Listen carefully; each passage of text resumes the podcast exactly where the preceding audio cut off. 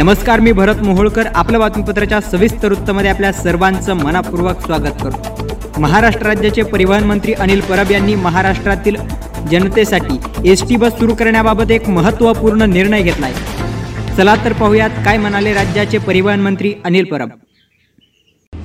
महाराष्ट्रात लॉकडाऊनमुळे अडकलेल्या वेगवेगळ्या जिल्ह्यातील जे नागरिक आहेत प्रवासी नागरिक प्रवासी विद्यार्थी पर्यटनासाठी गेलेले लोक आजारी लोक यांना आपापल्या गावी मूळ गावी जाण्यासाठी महाराष्ट्राचे मुख्यमंत्री उद्धव ठाकरे उपमुख्यमंत्री माननीय अजितदादा पवार मदत व पुनर्वसन मंत्री विजय वट्टेडीवार व परिवहन खात्याचा मंत्री यांनी सगळ्यांनी विचारविनिमय करून महाराष्ट्र राज्याच्या वतीने मोफत एस टीची सेवा देण्याचं आज ठरवलेलं आहे.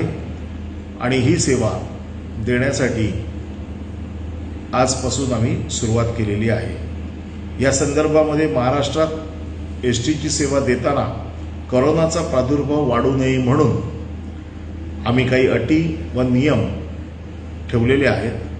ते असे आहेत की ज्या प्रवाशांना प्रवास करायचा आहे तर त्यांनी बावीसचा एक ग्रुप तयार करून आपल्या ग्रुप लिडरच्या नावा नंबर सकट ज्यांना आपली नावं त्या बावीस लोकांमध्ये ठेवायची आहेत त्या बावीस लोकांची नावं त्यांचा राहण्याचा पत्ता त्यांना जिथे जायचंय तिकडचा पत्ता त्यांचा मोबाईल नंबर व त्यांचा आधार कार्ड नंबर आपल्या फॉर्ममध्ये भरून द्यावा.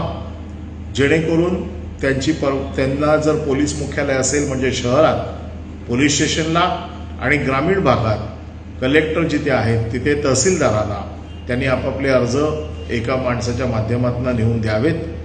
ते अर्ज त्यांच्याकडे आल्यानंतर ते परवानगीसाठी पाठवतील. ज्या ज्या जिल्ह्यात त्यांना जायचे ते जिल्हाधिकारी त्यांचा नोडल ऑफिसर त्यांना परवानगी देईल आणि ती परवानगी आल्यानंतर या सर्व लोकांना कळवण्यात येईल की त्यांची बस कुठून व केव्हा सुटणार आहे. लांब पल्ल्याच्या ज्या गाड्या आहेत या कुठेही मध्ये दुसरीकडे थांबणार नाहीत जेवणासाठी. त्या फक्त टॉयलेटसाठी एस टी डेपोतच थांबतील.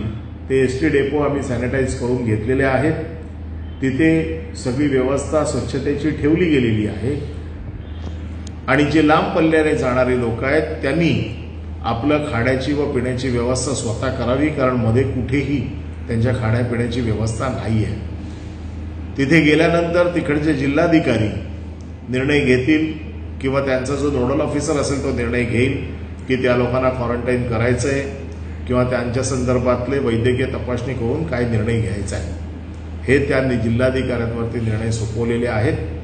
त्याचबरोबर जे वैयक्तिकरित्या प्रवास करू इच्छित आहे ज्यांच्याकडे ग्रुप नाही अशा लोकांसाठी सोमवारपासून आम्ही एक पोर्टल चालू करतोय. त्यांनी ऑनलाईन पोलिसांची परवानगी घ्यावी किंवा ग्रामीण भागात त्यांनी कलेक्टरची परवानगी घ्यावी आणि ती परवानगी त्यांनी आपल्या अर्जासोबत त्यांनी त्या पोर्टलवरती लोड करावी.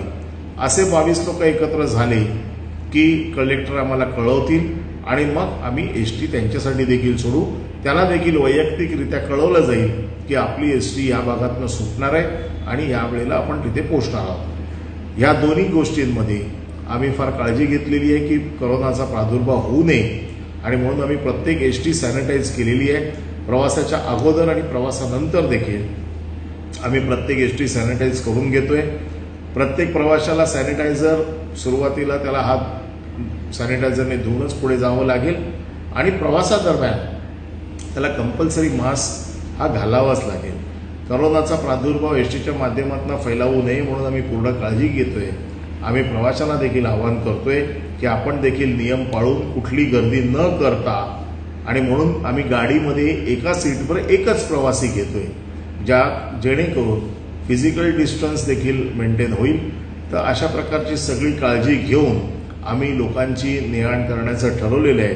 परंतु ही सोय किंवा ही सुविधा अठरा तारखेपर्यंत म्हणजे लॉकडाऊन संपेपर्यंतच आहे याची आपण नोंद घ्यावी. आणि करोनाचा प्रादुर्भाव होऊ नये म्हणून सगळे नियम पाळून आपण आपल्या घरी सुखरूप जावं ही विनंती. यासोबतच या ठिकाणी आपलं बातमीपत्राचं सविस्तर वृत्त संपलं. पुन्हा भेटूया पुढच्या सविस्तर वृत्तमध्ये. तोपर्यंत काळजी घ्या. नमस्कार.